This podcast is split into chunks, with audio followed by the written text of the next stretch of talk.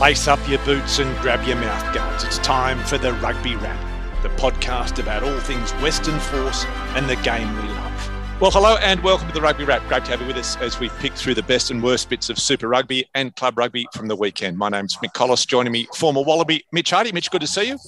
Yeah, nice to be back again, Mickey. It's a bit cold, bleak, and rainy here in Perth at the moment. The, uh, the poor weather's found its way over from over east to the west, so but good news, the Premier is going to lift some of these COVID restrictions. We might have a normal life soon. Yeah, I know. Wait and see. We'll wait and see. And also with us, Nedland's own Heath Tessmann. Tess, always a pleasure. Yeah, the uh, the Spates are on me on the weekend, boys, and uh, it's good yeah. to see. Good to see you guys enjoying them. Good Finally. little bloody, good little dust up by the Netties. Netties boys over UWA as well. So yeah, uh, don't, don't get ahead of yourself. We'll, we'll okay. come to that. We'll come to that. All right, all right. Well, last weekend was Super Round in Super Rugby Pacific, but it would be more accurate to call it not so Super Round, with only one of the Australian sides getting up over the New Zealand counterparts.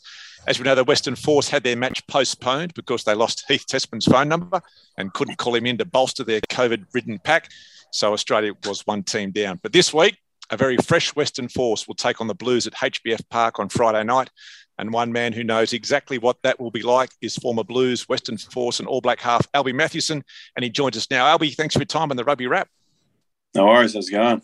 Good. Now, mate, well, before spe- we- actually, speaking of COVID riddled, bloody, they wouldn't, they couldn't have called you to come over here for the Force A because you're already with the Reds, Alps. Oh, yeah. My, the rumors are I was with them. Yeah. I was with them for a week. Yeah. but, uh, oh, you know, I'm available. Before we get into the footy, so Alby, what have you been up to since you left the force back in 2016? Well, how long you got? yeah, where do we, where do we want to start with that? Go. Well, I went from the force. I went to Bristol in the UK there, um, which is it was an interesting time. Um, obviously, a different competition. They have the promotion relegation, so you know every week is, is is really tough there because you know if you finish near the bottom there you get relegated. So went to Bristol, and then from Bristol I went to France. Um, a little uh, place called Toulon, wasn't it? Yeah, yeah, just a just a little. very, very interesting place, and uh, obviously you hear the stories about the way they do things in France, and they didn't let me down. it was. Uh, some funny stories from there. The owner refusing to let us get on the plane because we lost to a team away, things like that. our, our, coach leaving at half time during a game because he had to go to the to the international game in Paris to commentate a game. He also got slapped during that game. He's also he's also now the French coach. I won't name names. uh, things like that. And then from France, I ended up in in Munster there for like a good couple of years and I loved it there. Um, made some really good friends, and Steve Larkham was there. Um, took a while for him, him and I to speak though, because he hates Kiwis, and and uh, no, it was good. And then, oh, sorry, and then after that, I ended up in Ulster in the north there. So I lost all my Munster friends because they hate they hate people from the north. uh, then yeah, and then um, that was a tough old time though. Thirteen, you know, COVID I sort of left June 2020 and COVID was sort of just hitting then. And, you know, like a lot of people thought just sort of, uh, you know, sort of go away kind of thing. So mm. I was lucky enough I could still fly out and got there. And obviously things are pretty bad there, but um, didn't didn't think I wouldn't be able to come home for 13 months. So mm. that was pretty tough. But you know, playing in front of no crowds and things like that, and very isolated there, only allowed to go to the supermarket and back and things like that. But in saying that, you know, most people, a lot of people weren't allowed to work. So we're still lucky that we're even allowed to, to play. So not whinging too much about it. But so yeah, just on, on that, we, sorry, we've, we've seen all the, the players playing in, without crowds. So yeah, what's that actually like as a player? It's very strange because obviously like personally, I wouldn't I wouldn't rely on the crowd to sort of get me up or anything. But there are a lot of guys that do rely on that. But but the atmosphere of a crowd, whether it's a home crowd or a away crowd, hostile or not, like it's just it's just you know that's what sports for is for playing in front of people and for that atmosphere. We went we uh, actually made the Pro 14 final and played it in uh, in Dublin there in an eighty thousand seat stadium with no one in there. No so there. wow, that was very strange. And then we uh, yeah played in uh, played playing at uh, uh, what's Murrayfield in Scotland, another massive stadium. No one in there, but France was they their restrictions weren't as strict, so we played Toulouse over there in a European game, and I think they had a full crowd. I don't think they bothered about restrictions there.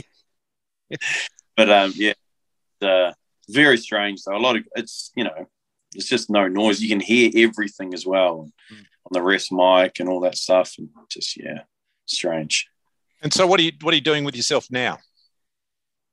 Um, so now I've sort of, like Heath said, I, I, was actually with the Reds there for a wee bit um, when Tate McDermott got injured. So I actually came back and I thought, oh, bugger it. I'll, I'll see. Because I, I still had contract offers, but I couldn't be away anymore, you know, mm. and it was going to be overseas. So I got back here and I just jumped on LinkedIn and looked, uh, found Sam Cordingley and said, hey, mate, do, uh, need, a, need another halfback. And uh, they actually named the team the next day. So, um, but then I got a message from him just randomly saying, "Hey mate, call me," and I was like, "Oh, I think I know what this might be." Anyway, yeah, they said, "Oh, come up, come up and do a medical with the with the doctor there," and I was like, "Oh yeah," went up there, did a medical, saw the physio, yep, passed that. And he goes, "Oh," and then the the trainer comes and grabs me and goes, "Oh, we're just going to go outside and do a little run there," and I was like, "Oh yeah," and he's, "Oh, what sort of running?" He goes, "Oh." I'll tell you exactly how far it is. It's 1.2 Ks. And I said, Oh, not the not the Bronco. And he goes, No, some call it the Bronco. I call it the 1.2k shuttle. So uh, it's a fairly tough fitness uh, test. And day one, super- day one, they drag you in and sit you oh, on the Bronco. It was, it was, just after all the floods as well. So all that. Oh, was, heavy pitch.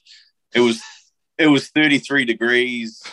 Uh, muggy as hell up there at Ballymore there and just I was by myself and uh, where they train, I don't know, you might know, but like the coaches' uh, offices, you know, there's windows down on top of yeah. it. I could see that all the players would come to the physio room because obviously they're fairly young compared to me. And they're sort of like, they either knew who I was and was were thinking, what's this old bastard doing here? Or they're also thinking, who is I? but uh, but yeah, I managed to do it right in the test, and yeah, and then just join them for the for the last sort of five or six weeks. So it was good to be back in that environment because you know you miss it when it's when it's gone there. So I've been also been doing some coaching and rugby league, this uh, sort of elite program for for kids that get them ready for the preseason and.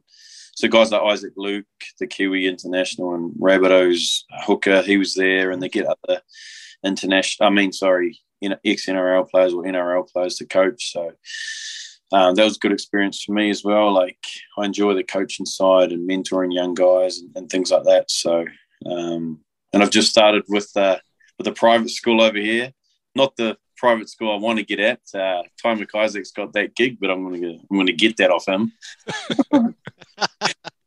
because that's what that's what you were looking at doing before moving back to Australia, wasn't it? Um, when you moved to Ulster, that was looking at kind of a transition from playing into into a coaching role there. Yeah, exactly.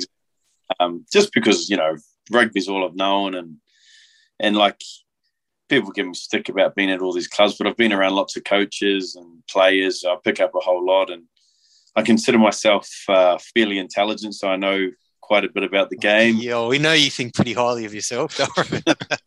and I retain information, but I actually genuinely like seeing people get better. And I actually was at the Reds as like a mentoring role as well with because the Nines there are quite young, Kalani and uh, and Spencer Jeans there. So um, I enjoyed working with them, and and they really enjoyed as well. Um, and they got a lot out of it, like just little things I helped them out with, and the kicking stuff, especially because you know there wouldn't be a whole lot of nines kicking in the Southern Hemisphere, but up north, yeah, geez, you, you, that's all you do. And have you have you kept your eye on on the Western Force, the fortunes of the Force? Yeah, because I've got a, a, good few mates that uh, oh, that are joined there now. Like Thrushy's there. I, you know, started, I started playing my career. I started my career with them. Same with Richard Kahui. You know, we played um, New Zealand 21s together a long time ago. 2006, I think it was. Um, yeah. but um, but yeah, I, I still uh, kept an eye on as well, even though like most of the you know the guys I would have been with there are sort of are gone now. Um, I still obviously like I enjoyed my I really enjoyed my time. I was there for four years. Like mm. you know, one of my kids was born there. I played 50 games for them. Like just made really good friends. I enjoyed it. Like you know, we didn't win as many games as what we'd like, but I, I thought we had a good team culture, and you know, we enjoyed each other's company. You know, things like that. So no, I loved that, it. That was going to be my question. You know, what what were some of your best memories of your time over here? Oh, SAS camps every year. genuinely, I genuinely yeah, sicko. Yeah, I love that stuff. but, um, but just making like really good mates because because we had a good team culture there. Like, you know, like guys like Wykesy and and Heath and Peck and Hodjo and you know, like we just everyone played hard for each other as well. And we had some real characters in the group as well. You know, we had uh, uh, Honey Badger obviously, and we had uh, Christy there and Alfie Murphy for for a little while until he uh, got to go to France. um, I just the the crowd, the supporters as well. You know, geez, they they'll be there week in and week out, um, supporting you and and everything. And you know, we we had some good wins too over Kiwi teams, and you know, um, most of our games were, you know, we're right in it till like the last sort of fifteen minutes or so, and you know, um, when they you take know, you off the field. Hey, when they take when they take you off, eh? well, no, no. So it's it's been a tough season for the Force this year. So from what you've seen, what are they missing, or what do they need to do to, to try and improve, or turn it around, or do whatever they need to do? I'm going to go. So I'm going to go a wee bit bigger picture here. I think it's it's tough in general for Australia. Like, I i am really quite concerned about the rugby side of things here, rugby union. Um, for example, just like the junior stuff over here in Gold Coast, like so, so under 12, my sons would be under 12s. There's eight union teams and 30 league teams. Wow. Yeah. And those out of those eight under 12 teams, they're struggling to get the full amount of numbers. And just yeah, yeah, just just the interest in, in unions just sort of it's it's not quite there, and and, and it's it's tough because obviously like you see you know the Reds and the Brumbies go that go well in the Aussie comp, but even talking with Brad Thorn, you know their goal he he doesn't want to just compete with the Aussie teams. You know you, you want to compete with the Kiwi teams hmm. and that and and it is tricky because league just consumes you know league and AFL and and they get a lot of the athletes in that. Um, it is tricky, but the good thing, I don't know if it still is the same, but in Perth, the junior system over there, when I was there, was just outstanding. There's so many kids. So the players are going to come through and come through eventually. But having the force in the competition um, regularly, taking them in, taking them out, that's that's obviously not going to be good. But those young players are going to come through and really bolster the the force side. And I think um, you know it's going it's going to be good for them in the future. And they've got a lot of I think they're going really well. You know they've got um, a lot of young guys coming coming through, and then they've got some old experienced guys there, some of those Kiwi boys, and then you know they've got um, internationals that have come back from overseas, the Aussie boys and things like that. I think just being back in the competition will help them. You know, playing tough games week in and week out, that's what they need. You know, you can't be playing. No offense, you know that when they were playing those sort of Mickey Mouse games when they were out of the competition. Grr, need- grr, go global rapid rugby, grr. Yeah. um, you need you need tough games week in and week out, and I think you know, again the key. I don't want to harp on it, but, but you know when they play each other, it's tough week in and week out, and then mm. you know, and you know, competition is good. You know, iron sharpens iron, all those sort of cliches and things like that. But I just think um, the more they play, the the better it'll be for them. So it's it's good to see them back in there. Um, maybe some uh, some coach, not having to go at the coaches there, but maybe some in general in Australian rugby. I think maybe if you get some like ex players into these coaching roles, like a step like well known, you know, players that have played at a high level and aren't too far removed from the game, because because they because it's so young, like they can still have a they can still understand um, the youth and stuff like that, and have common ground, and then still understand the modern game.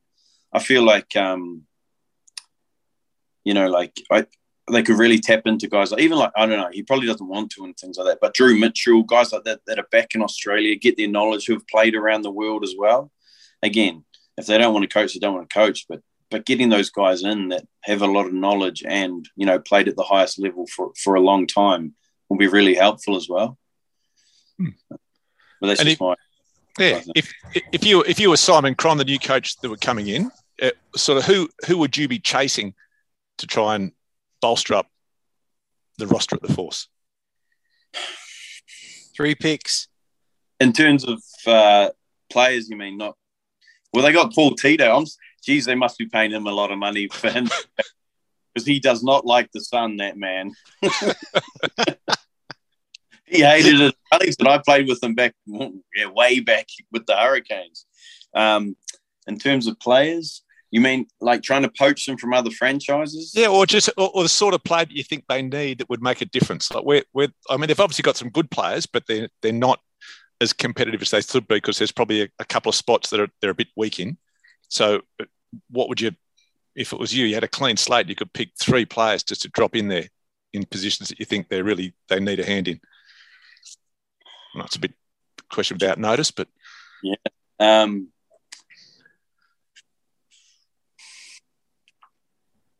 Maybe, maybe rather than drop names, maybe I mean rather than names, look at positions. There's a fair few Aussies playing overseas that you'd like to get back, like Will Skelton, for example. Like he's thriving overseas, but you know it's, you know, I think what Kurtley Beale's coming back, isn't he? I think yeah. so. I think, I think he, so. Yeah, again, be back. He's yeah. he's really like he's playing really well over there and, and matured and and same like just being around James O'Connor. He's still geez, he's still class. Like at the Reds, spending time with him, um, he knows the game so well. Like guys like that, you can you can pick their brains and, and things like that. You know, like geez, even like quite like you know, Quade was playing really well for the Wallabies. Mm. Like, it would be good. You know, he's Australian. It's yeah. going to be the same. He's getting paid in Japan, but if you can get someone like that, that's you know, he can he can really run a team as well. You know, so those uh, playmaker roles are so crucial, and uh, you know, it's it's it helps to have those experienced guys in and around the young guys because the ten, what uh, the young ten from the the force there, that Pasitoa, Rashad, yeah, yep, you know, he's he, you know, great potential on him, but it's you know, it helps when you you got someone to learn from as well, yeah, and that's sort of kind of notice about, say, with um, Australian rugby, it is so young that it's like, who who do they learn from?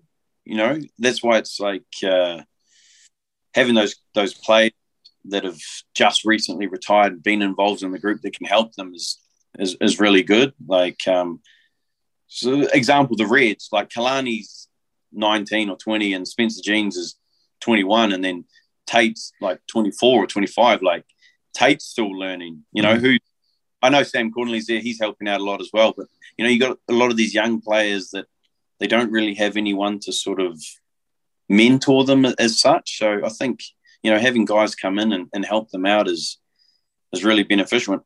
Again, like I said, the nines said they got so much out of like me being around there. And even Harry Wilson said, like just telling them as the number eight, like if I was defending him as a nine, there's certain things I can do to to stuff him up there and just help him out with that sort of stuff. And he he really enjoyed that as well. But just having someone that's really experienced just help them with those little things because it is it's just little things that that can help them.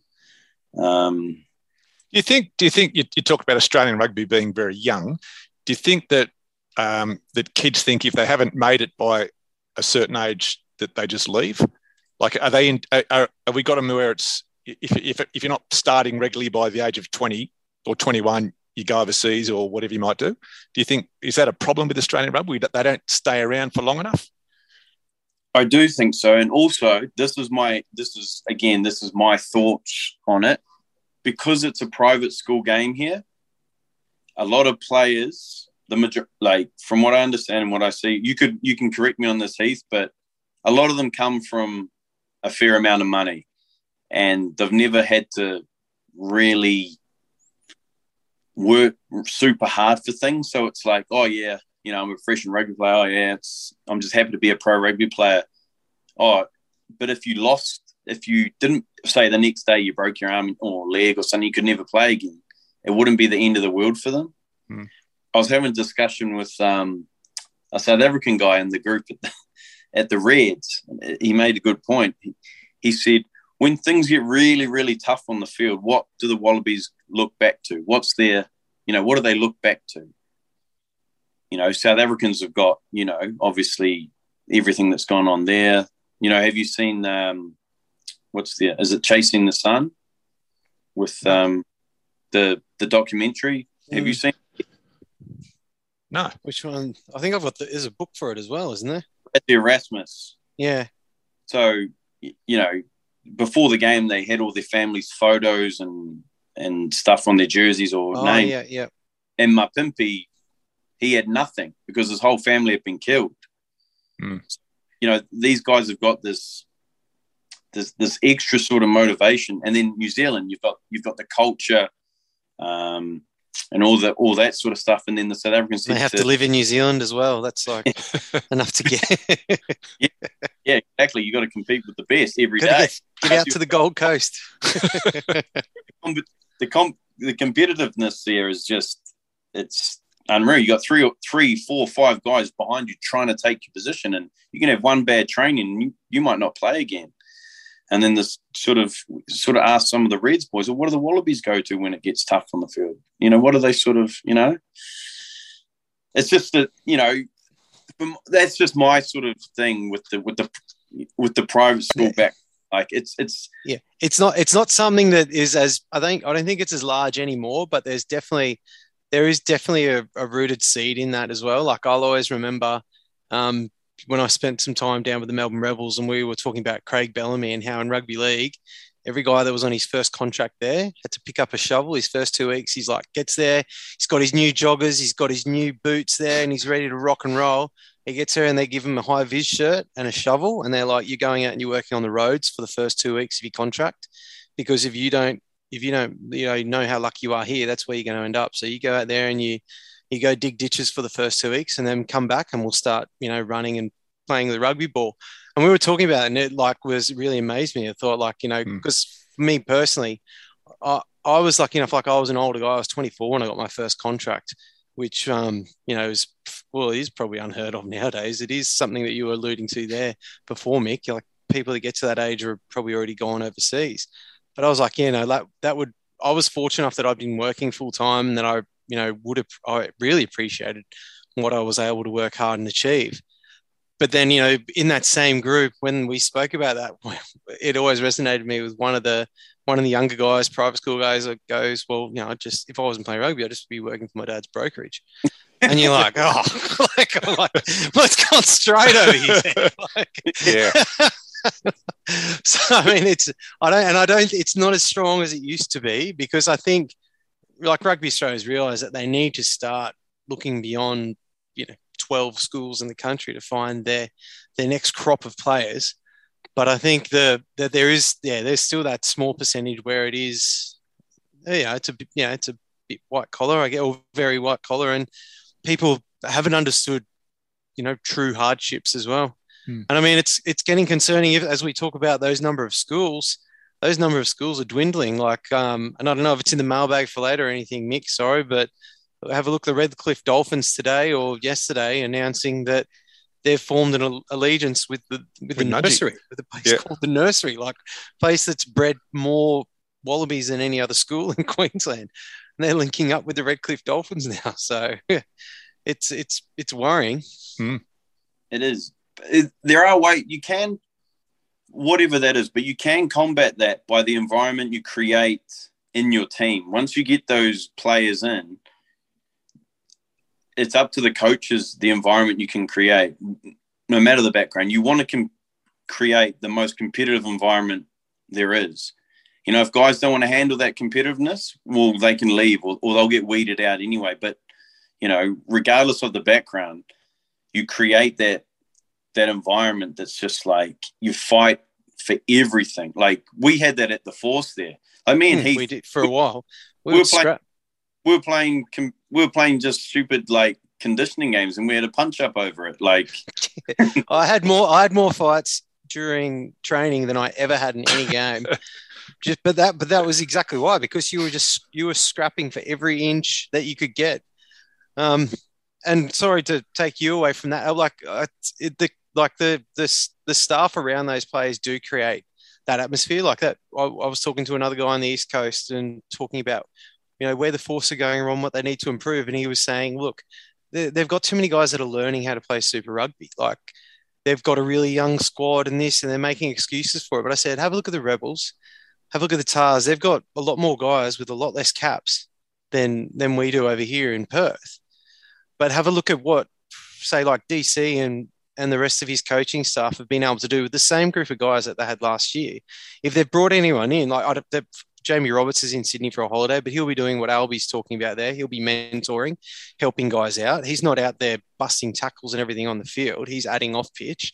They're doing it with the same 23 blokes or 15 blokes that they did it with last year, but they've shown that improvement because the environment that that's been created around them is one that is bringing out the best at all of them, whether it is they are competing or they've all got, you know, that they've all got one goal that they are all locked into and they're all working towards to achieve. Like whatever it is, they've got everyone going the same direction. And the same with like Kevin Foote has taken a little bit of time, but he is someone that he's a he's big on emotion as well. He's a big emotional coach, so he's able to get a mood up. He's able to get that energy in a group, and it's taken him a bit long. But the Rebels are before they ran into the Kiwi teams on the weekend, was starting to to mm. trend in the right direction there as well.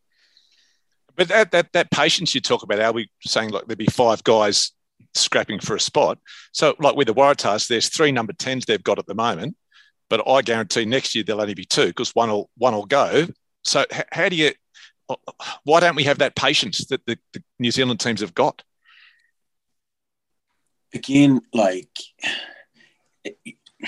depends how competitive it comes down to an individual as well. How much mm. do you want it to work for it? Otherwise, you're willing to just go, nah, I'm out of here. But also in New Zealand, the the black jersey is like everyone yeah. wants the jersey. You look at how many guys could leave and go make hundred like hundreds of thousands more than what they make in New Zealand, but they no people don't leave New Zealand. They stay because they want that jersey. Mm. That's just it's just been the, from, you know we don't have a whole lot in New Zealand. You know in terms of you know like we're good at sport, few sheep, things like that. a lot of grass fed land there. yeah, but you know what?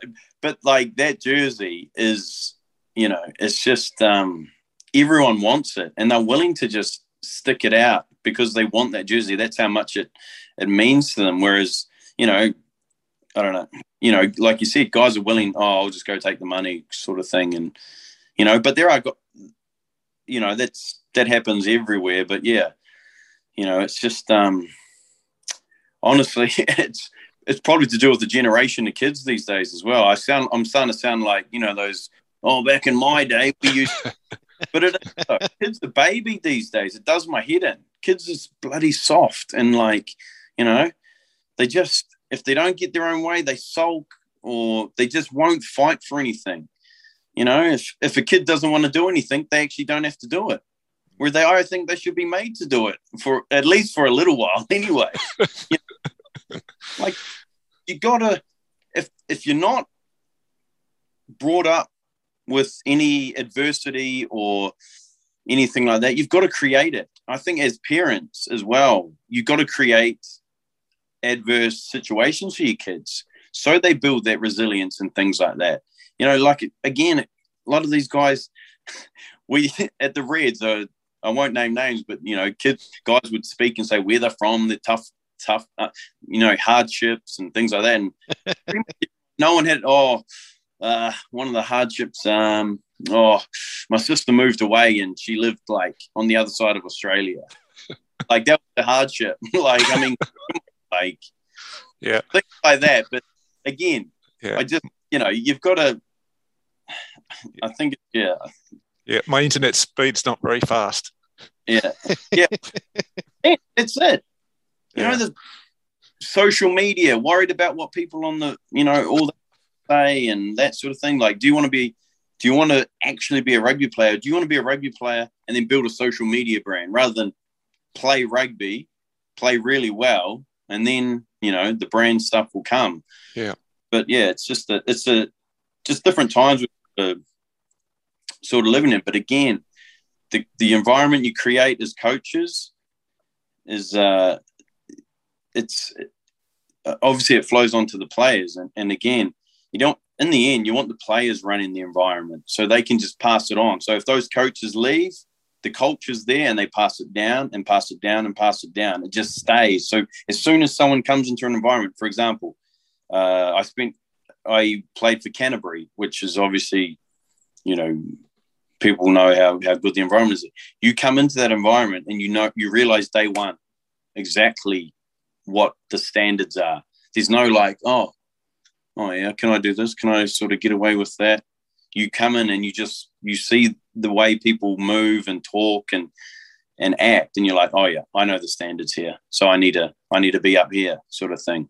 And that's and that's what you want. Um and we we started to do that at the at the force. And i thought it was you know we talked a lot about standards and would be driving them and ca- not calling guys calling guys out but but to make them better not to not to be dickheads or anything you know. it, know? wasn't a catch, it wasn't a catch 'em out culture. It was yeah, if guys were slacking, you know, you're letting the team down by slacking.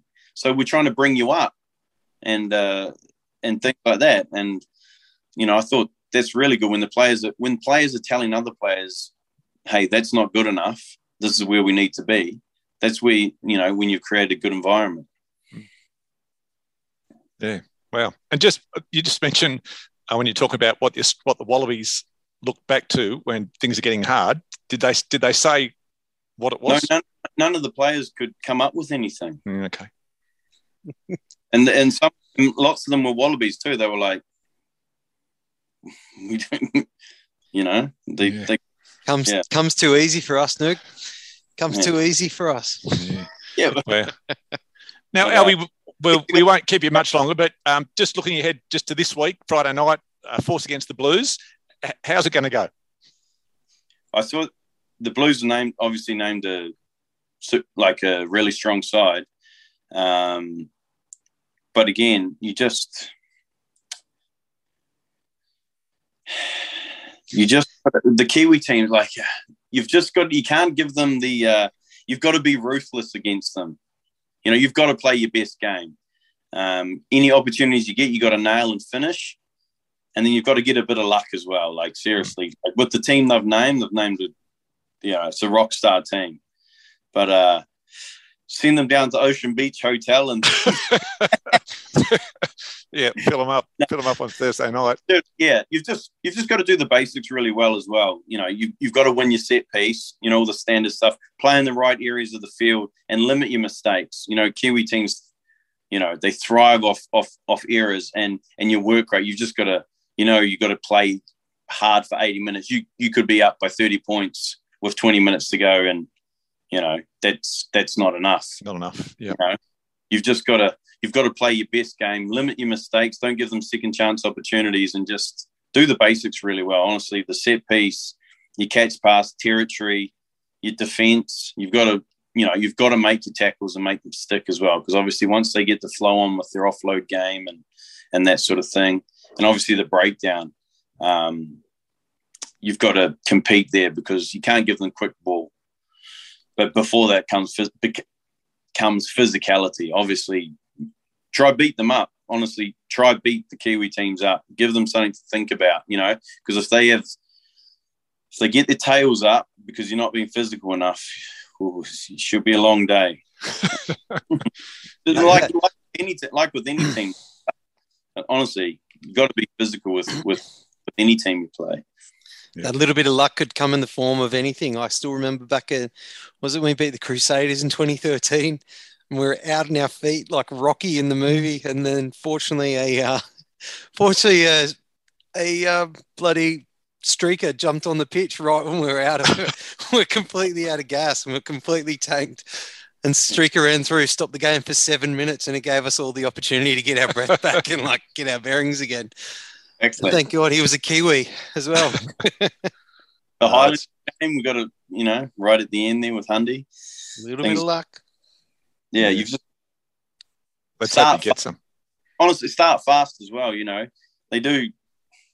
Well, that's concerning for the Force this year, unfortunately. Yeah, God, yeah. isn't it? Yeah, it really is. Wow. Well, look, Alby, it's, it's been a great job. Any score prediction before we let you go?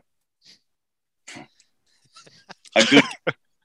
um, no. Uh, um, How many fingers are you counting on there? Two. Uh, I'll go 32 15. Wow. I think they'd, they'd take that. I reckon they'd be they'd be they'd be pretty happy with that. Who's that?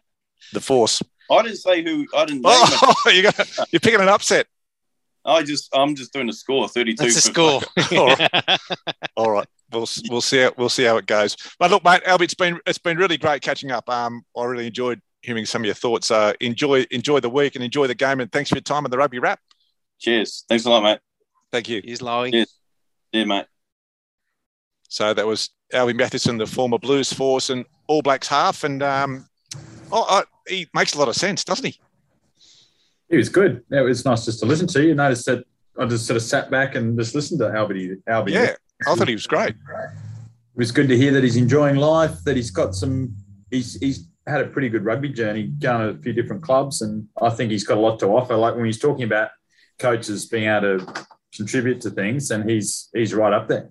Mm yeah, I thought he's um, and he's one of those. He's one of those guys when he talks about like the Crusaders and what he could go in there and see what the level was. Like he's one of those guys that was at that level already. Like he's someone when he came into the group here in WA, like dragged guys up like mm. instantaneously, mm. like and demanded guys come up as well. Like he would if he was doing passes, he would go and grab the other nines and say, "Mate, let's let's go and do stuff." He'd go and grab the eights to work off the back of the scrum, like every little detail. Like he was always he was always on top of it, and that's why like if he if he can successfully trans into transition into and how he does decide to into into a coaching role somewhere, um, yeah, he'll he'll go really well because uh, because he yeah he doesn't miss anything and he knows what as he's he, he's been part of a lot of really really successful outfits and he knows what it takes to win. Like he's just he's a winner.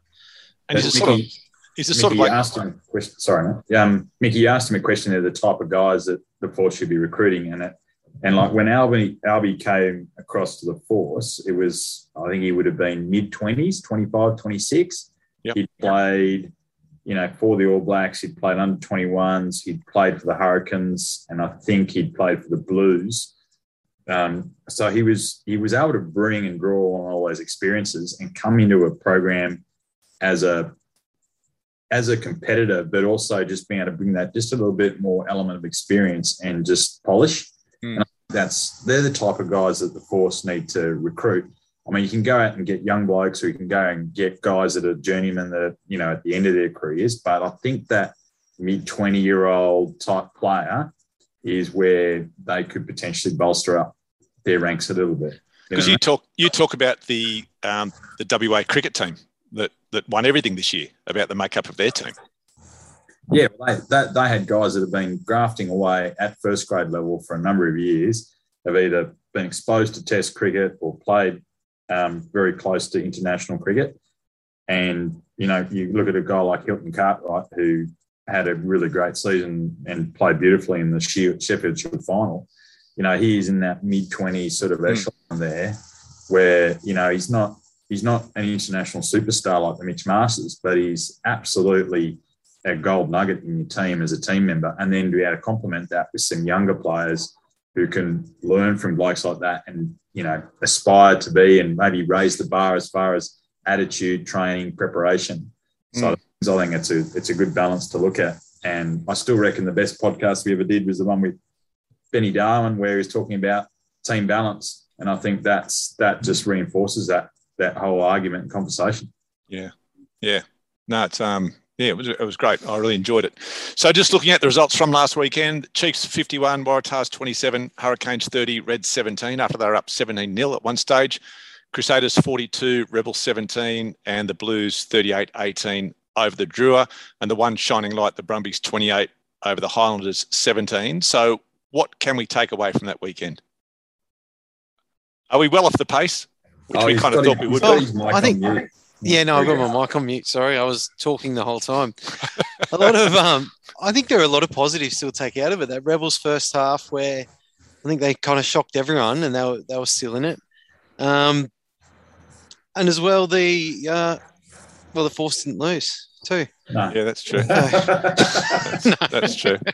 The, the Chiefs, the Chiefs Waratahs game wasn't a train wreck. I didn't think. Uh, I thought that was okay.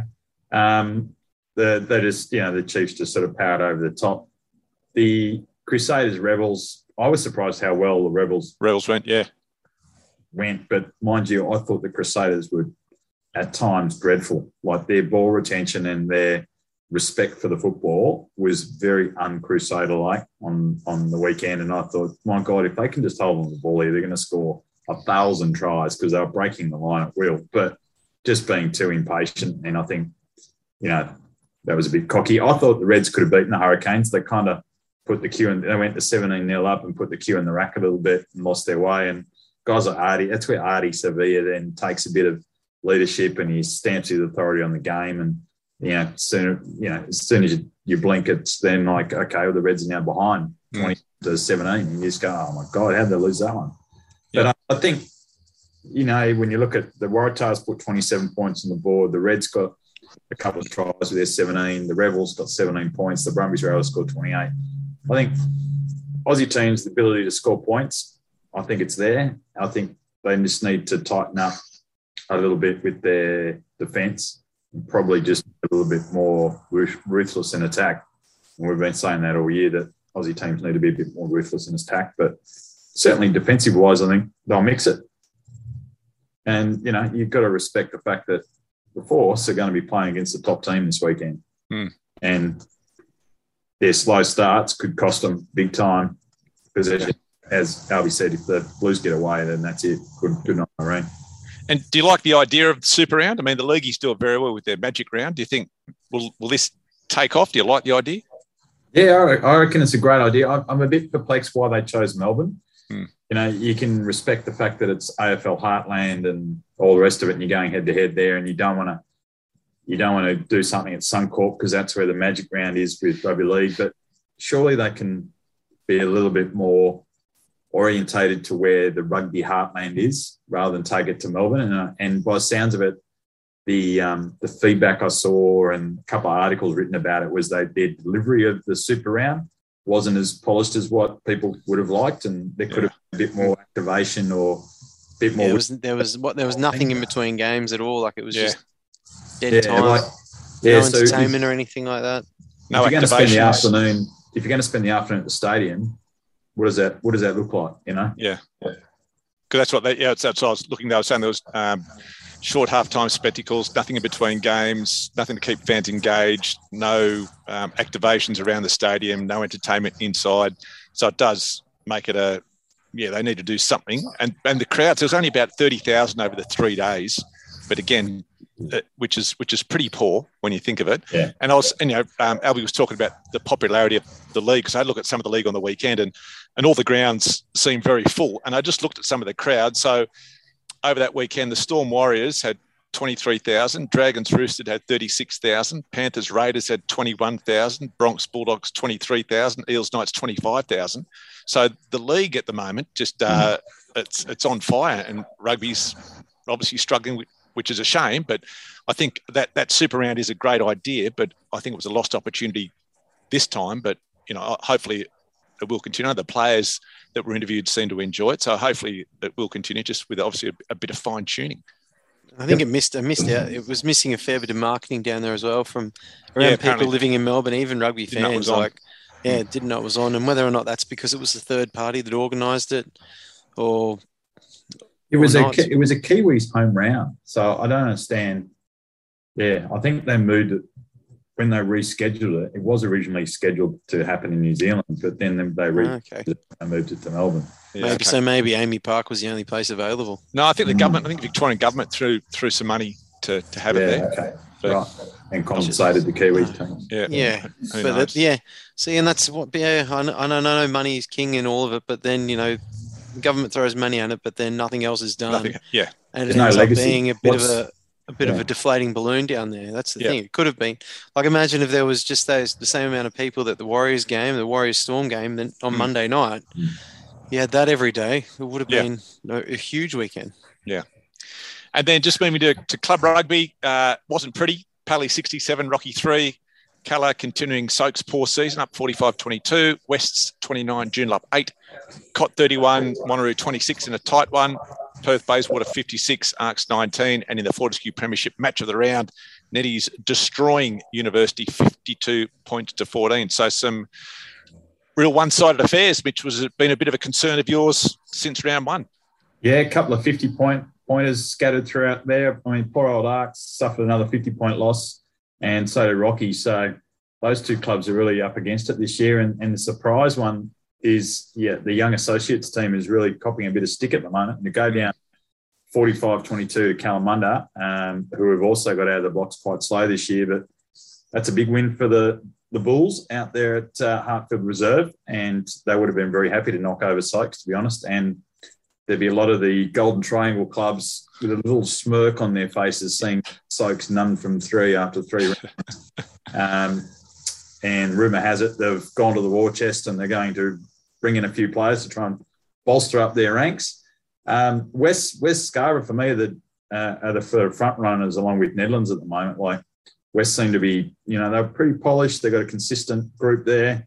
Uh, Wanneroo probably unlucky not to get the chocolates over Cottesloe on the weekend, and um, Cottesloe struggling a little bit.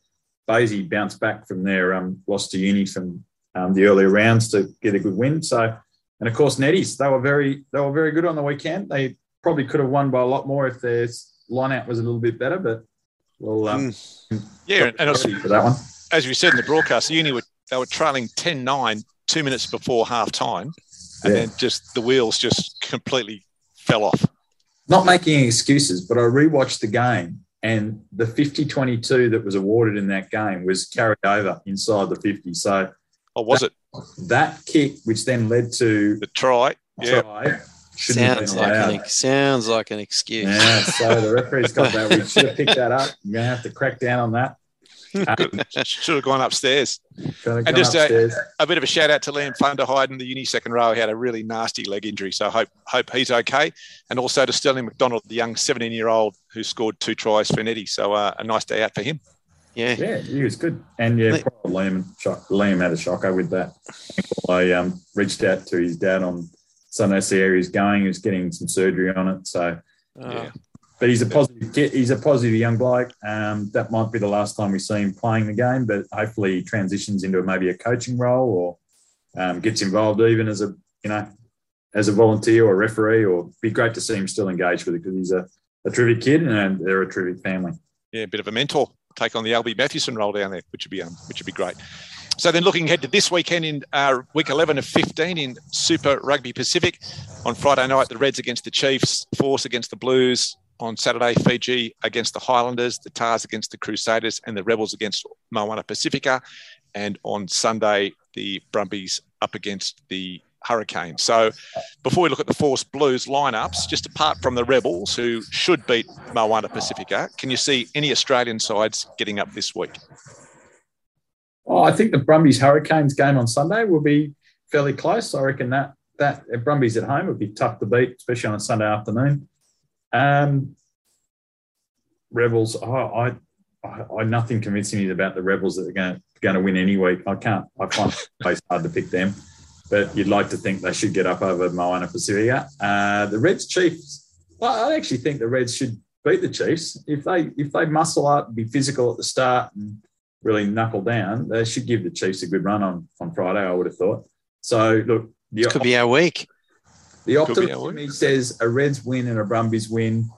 Waratahs Crusaders and the Rebels Moana is a lottery, and certainly I'm not giving the Force much chance against the Blues. I, don't, I don't think that Waratahs Crusaders game will be a lottery, unfortunately. I think they'll be they'll be like we touched on before. They hold themselves to higher standards than anyone else, and they won't be happy with. We could see what happened. They weren't happy with the Rebels being within a sniff of them at halftime on the weekend, and what happened. So, I think they'll be coming out this week saying, "Well, we're doing that for 80," or you know, there'll be a few changes made. Do you think yeah. they went? In, do you think they went into last weekend thinking, "Oh, oh, great, it's the Australians now"? Oh yeah, oh definitely the Crusaders. The way they they haven't played like that like like ever. Like, the amount of loose balls they were throwing away, you're just going, come on, concentrate, fellas. They just, yeah. they just their heads weren't there. So yeah. it wasn't like the Aussie media where the all the Aussie media was like, "Oh, here come the Kiwi teams. Oh, the, the end of the world is coming." they, they, were the opposite. Do you think over in yeah. New Zealand? Got the week off. Oh, okay. Oh dear. And then looking at the force, the force team to play the Blues. Uh, Tom Robertson back, which is good. Feleti Kaitu'u and Santiago Medrano in the front row. Ryan McCauley and Izack Rodda in the second row. Fergus Lee Warner, Kane Koteka and Ollie Callan, the back row. Isaac Fines, Leleiwasa and Rashan Pasitoa at the 9-10. Mataele and Pulu on the wings. Bayley Kuenzle and Kyle Godwin in the centres. And then Jake Strachan was bracketed with Jake McIntyre at fullback. So uh, Alby mentioned Rashan, but it's uh, it's going to be a, a good experience for him. Yeah, and I think he's going to have to bring his shoulders. They'll be running a lot of traffic into that 10 channel, I reckon, on the weekend. Um, you know, uh, they've got uh, Anto Segner there from the Blues at number eight. So it's a bit of a let off that Sotutu is not not there, but they've still got Papali'i and Akira Ioane and, well, yeah, it's a good. So they've got they've got seven or several with minor niggles or All Black sleeve have, have come that missed Super Round have come back. Um, yeah. so Papili or Papali'i's back in. Uh, Kurt Eklund, who's the top try scorer, he's back in. Uh, the props off up to Ungafasi and Alex Hodgman. It's his 50th cap. Luke Romano's back in the second row. As I mentioned, Akira Ioane, um, Finlay Christie, halfback, Caleb Clark coming on as well, Beauden Barrett, Roger Tuivasa-Sheck. It's a, as Alby said, it's a it's a rock star team, isn't it? Yeah, and Caleb Clark will be stinging for a game after. Oh yeah, for a few weeks. So I reckon he'll be he'll be getting involved off his wing. And Beauden Barrett loves taking the ball to the line, and he'll be really challenging through that 10-12 area, I reckon. So, um, yeah, look, I'm a bit worried about Ollie Callan at number eight for the Force. To be honest, I'm, I'm not. I'm a bit perplexed around that selection. But um, uh, also noting that Alex Musabaka, yeah, Alex is going to be picked on the bench. Uh, on the bench on, on Friday, which is great for him, the young the young man from uh, Associates. Mm, yeah. So the, so the reserves for, for the force, Andrew Ready, Bo Abra, Greg Holmes, Jeremy Thrush, Tim Anstey, as we mentioned, Alex Musabaka, Ian Prior, and Richard Kahui. So Alex, mm. uh, again, another young local kid. His, his dad played for Soaks and uh, for a long time down there. And so it's great for Alex and a, it'll be a great moment for him for his, hopefully get on for his first Super Rugby cap because he's only he's only pretty young. He's been around some junior Australian teams through the under twenties. Yeah. yeah. yeah, So um, yeah, he's good. Great, and, great moment yeah. for him. And he can play number eight. He's he's not a bad number eight, Alex. So hmm. so maybe there's he's a genuine out and out number eight. Yeah. Yeah, some tactics there to maybe move Ollie into the back row a bit later in the game and bring on Alex or something like that. So we'll see how it goes. Yeah. And so the ladder, as it stands, so the Blues on top, then the Brumbies, Crusaders, Reds, Chiefs, Canes, Tars, and the Force in eighth spot on 13 points. Then the Rebels, Rebels on 11, Highlanders nine, Fiji six, Moana four. So the the playoffs, it's um, which are not here yet, obviously, but it's a three week playoff format. It is the top eight teams. So the Force just hanging on when they hit the quarterfinals, though, it's one versus eight, two versus seven, three versus six, and four versus five. So it's going to be, you want to be in that middle part of that ladder, not exactly where the force is sitting, but you want to be in the eight because you're always a chance if you're in it.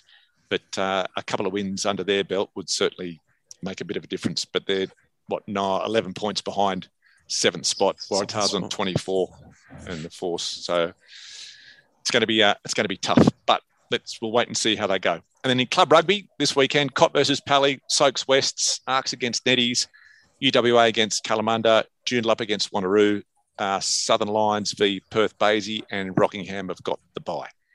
Yeah, Cop Pally's the match of the day this week down at Harvey Field. Let's hope the weather clears before Saturday, Mickey. Otherwise, we're going to get very damp down there. It's not to be on a rainy day, Harvey Field. Um, that Slopes West game will be pretty good over at Allen Park, and I reckon the other interesting game is going to be the one at McGillivray, whether or not the students can bounce back, Bounce back. on Yeah. the Bulls. Um, the Battle of the North up at HBF Arena, the Joondalup brothers taking on the, the Roo Dogs. So that's always a good that's always a good fixture. Um, those clubs have got a very healthy rivalry.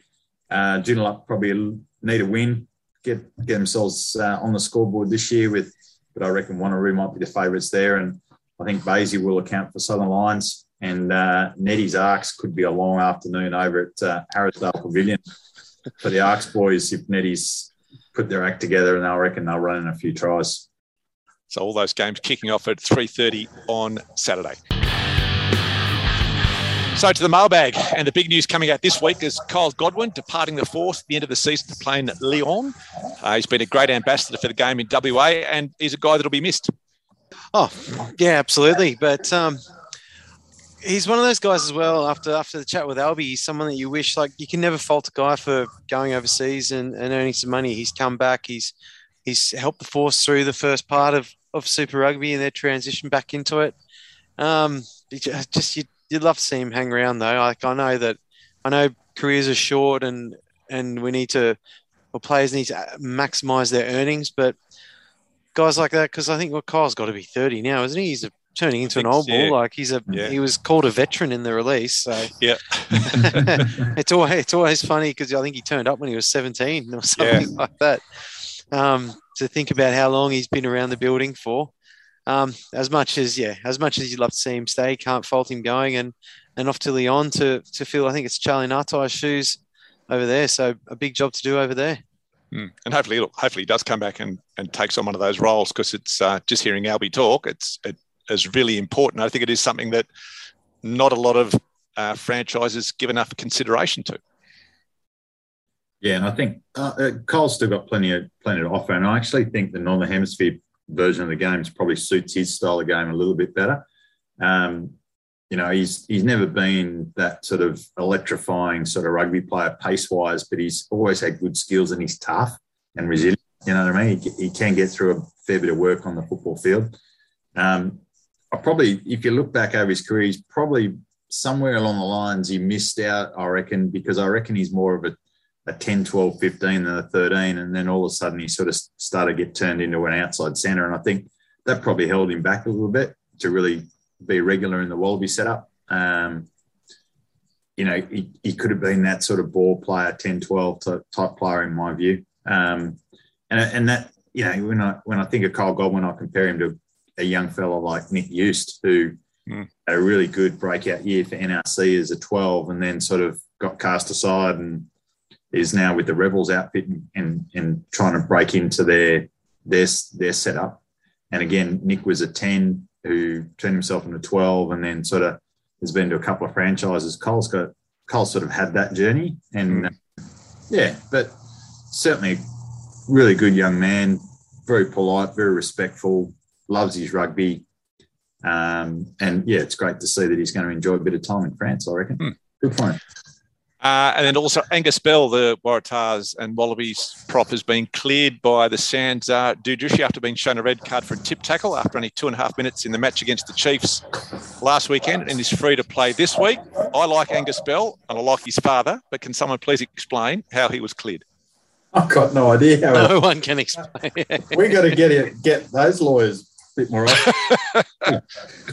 I thought that was just an out and out straightforward tip tackle. It was never, never not going to be a red card, wasn't it? it was because what was it? Because they were saying it was because of other players.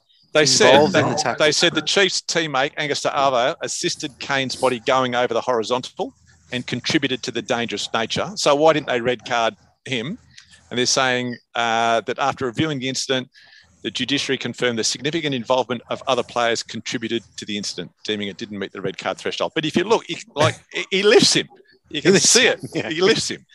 I'd found that that was just Wow. Could the- is this a new? Is this another new directive though from World Rugby? Like because you see on the weekend in the Northern Hemisphere, Wayne Barnes penalising. Uh, I've forgotten the the gent's name, but he was so Joe Marler was carrying the ball and his teammates pushed him into the defender, which is the defenders, which has caused the defender to hit him a little bit high because he's changed the acceleration. Yeah, yep. Yeah. So Wayne Barnes actually penalised Joe Marler's teammate for accelerating him into Okay. the contact, and he said he's caused the high contact because of how he's accelerated Wow. Um. Marler into him, which was a bit of a like, like no one knew what was going on Yeah. at that point in time on the field. Good grief. But it could be that they're starting to maybe they're looking past just the defender and they're starting to understand that there are more factors that are contributing mitigating to- factors. That, mitigating Yeah, oh, factors. well, I didn't, want to, I Mitigate. didn't want to say I didn't want to say it. But I think you know, I, I just can't believe he, he got off. But this goes more and more to the point. Can we please get this red card law right? I mean, Hmm. can we can we sort out what's foul play, what's deliberate, what's unintentional? Can we sort out, you know, the the penalty situation like these these games where you get end after end after end of penalty, and no one gets put in the bin until the team gets a bit of a warning to say, look, one more and we'll have to put a yellow. It's just just so monotonous now. It's just so predictable that you don't have like it's almost like oh well, we can get away with five penalties in our own 22 Yeah. until the captain gets talked to because one's a yellow card but we They're can giving away. Yeah. until that point Yeah. He's going why can't someone give it yeah the yellow card for the first penalty if it's Yeah. intentional and it's professional why can't he be cut Hmm. like And- I don't understand and then I saw a great like your mate Scotty Johnson came out. I was going to say, yeah, with a good little theory. good idea. five fouls you go No, three, three, three. yeah if you give away three penalties you're in the bin Yeah. You go. three strikes are out Oh, that's individual, an individual player. Yeah. So that that happens in water polo. If you get if you get three, you're red carded, so you're out for the match.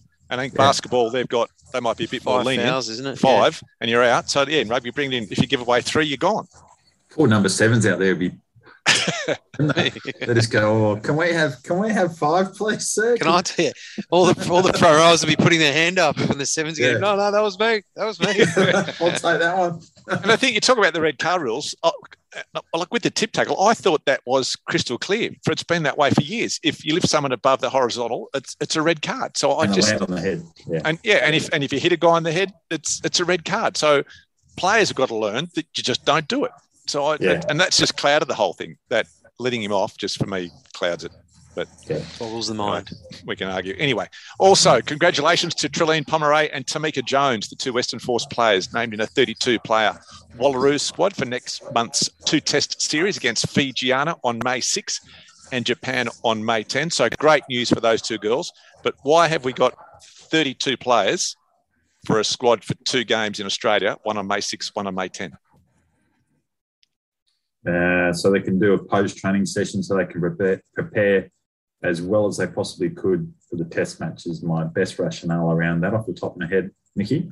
All right. It just it just seems like a lot of players. But anyway, and then the Wallaroos have confirmed they're going to travel to New Zealand as part of the Pacific Four Series in June. They take on the Kiwis, Canada, and the USA in an annual event. So it's great that they're finally getting some games. I'm happy with 32 to go to New Zealand, but yeah, I just that don't, makes sense. I don't know if they need 32 for a, a game. Yeah. Anyway, anyway, that's just me. That's just me. Uh, and some good news out of Sydney, and uh, and this has got nothing to do against you, Mitch, but the two Blues beating Gordon. Not great for Gordon, but the two Blues have been struggling. A lot of good people have been working hard for the club, so I think that was a great result for the two Blues.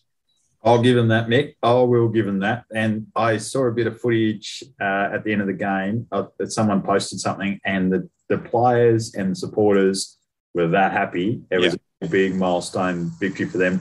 And to do it at their new facility there, uh, the name escapes off the top of my Eric, head. Eric, Eric Tweedale, Eric Tweedale. Tweedale. Yeah, Yep. Eric Tweedale Stadium. Yeah, to do it at their new facility, is just go, well done, boys. That's fantastic effort to all involved at the club to get themselves back up and running and to knock off one of the fancied contenders for the Shute Shield is Yep. uh, a big milestone victory for them. Yeah, no, it's a great reward for a lot of hard work. And then, as we mentioned, we spoke about um, Kyle Godwin going to Lyon. Uh, the Rugby Wrap team's leading a tour to the World Cup next year to France. Departs September 20, 18 nights, seven cities, five games. Now, we're having an information night and meeting some of the people who've already signed up at Fenway Subiaco, six o'clock on Friday, May 13. So whack it in your diary and come along. Otherwise, you can find out everything about the tour on a website we put up. It's called rugbyworldcuptour.com. And luckily, we're better at touring than we are at making websites. But rugbyworldcuptour.com has got everything you need to know. So you can jump on there and find out. But otherwise, come along on Friday night, May 13, Fendway Subiaco, and uh, we can have a chat about it. And then finally to the hero of the week. And uh, Mitch, do you want me to give you them and you choose, or have you got them? I, you sent them to me. Um, I have got a I have got a choice. Do you want to run through them? I'll run through them. I'll run through them. So, firstly, Valerie Carroll, she picked Tom Wright for a spectacular ball drop on the trial line. That's not hero. Hugo Alley for the dreadful. for the two Blues beating Gordon. Uh, Craig for the Wallabies open side in waiting. Not sure which one he's talking about there. He's got to be talking to Fraser McReight, isn't Fraser it? McReight. Yeah. And then Kirsty posted a clip from Sedbergh School of a young fella talking to his mate at rugby training, then giving him a hug, and she called him her hero of the week. And it was Oh, a nice a little gr- bit of vision. It's a great. I don't know if you've seen it. It's, I've stuck it up on our on the Rugby Wrap Twitter Yeah. page. okay, well, Well there's worth our a social media specialist right there. I don't have Twitter, though. it's, it's Heath Tessmann. So, Mitch, who's your hero? Who's the winner? Well, I, d- I didn't get to see that little um, the kitty video. Oh, haven't you seen it? Oh, mate, it's fantastic. Oh, mate. You'll have to It's- you'll have to put it in your WhatsApp chat for me. Yep. Um, but yeah, I, I thought the two Blues nomination. Um, yeah, Hugo, Hugo Alley. Yep. Hugo Yep. Alley. The two Blues one, like this. Yeah, we just mentioned big milestone win for the two Blues. All people involved. Yep. Good call. I reckon they can be my heroes of the week. Two Blues. a good rugby story. So, well Hugo done. Alley gets the voucher. Well done to you, Hugo, for that one. Well, look, that'll do us. It's been a good episode. Uh, hopefully, the Force can cause the upset of the season this Friday night. So, Mitch, Tess, always good to catch up. Yes, mate. Yeah, that was good. Thanks for all Pleasure. Alby. It was good. Really and, good. uh, have a good call on Saturday. And a reminder feedback to the Facebook page, the Rugby Wrap, or to Twitter, rugby underscore wrap. And that little clip from Kirsty is up on our Twitter page. Thanks to everyone for tuning in. Enjoy the weekend, and we'll catch you next time on the Rugby Wrap.